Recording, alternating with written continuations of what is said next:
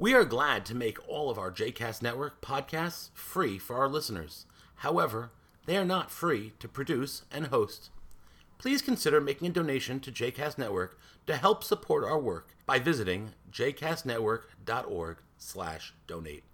Thanks for your support.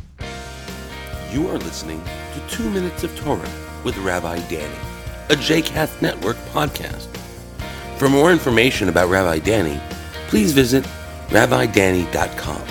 For more information about other JCast Network podcasts and blogs, please visit jcastnetwork.org. Shalom and welcome to Minutes of Torah, Parashat Mishpatim, Responsibility to Others. Living on the east coast of America over the last eight years, one of the things I've had to get used to is dealing with heavy, massive snowfalls and the resulting clear up that's necessary. This generally means shoveling all the snow from the driveway, from the paths, and now in our house in Massachusetts, it also requires a responsibility for the sidewalk in front of our house. The sidewalk where children wait for the bus, where people are walking their dogs or walking their babies or just walking around the neighborhood.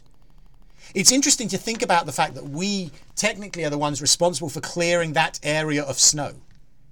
What responsibility do we bear to other people in relation to ourselves and our property?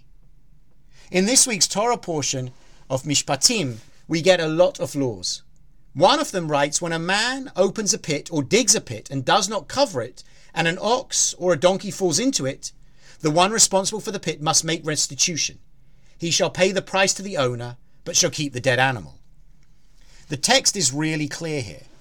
If you dig a hole and you leave it uncovered, you're responsible if there's an injury caused by that hole. Doesn't matter, and it doesn't specify where that hole is. It can be on your property, but there is still a responsibility to make sure that people are safe.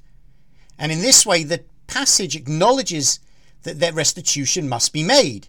And essentially, because the animal has died, the animal is purchased. And then we also continue. When a person's ox injures his neighbor's ox and it dies, they shall sell the live ox and divide its price. They shall also divide the dead animal. That's an interesting solution that allows both people to be compensated in a 50 50 split. However, if it is known that the ox was in the habit of goring and its owner has failed to guard it, he must restore ox for ox, but shall keep the dead animal. Once again, what's clear is that we have a responsibility. If we know that our animal causes damage, if we know that something we're responsible for is unsafe, we have to look after the people around us. And when I think about these laws, I think it's about the type of society that we want to be living in. We want to live in a society where we don't just think about ourselves. We want to live in a society where we care for others simply because that's the right thing to do. These laws in Mishpatim remind us of the obligation and the responsibility we have to those around us. We have to not just protect ourselves and our families, but we have a responsibility to protect everyone.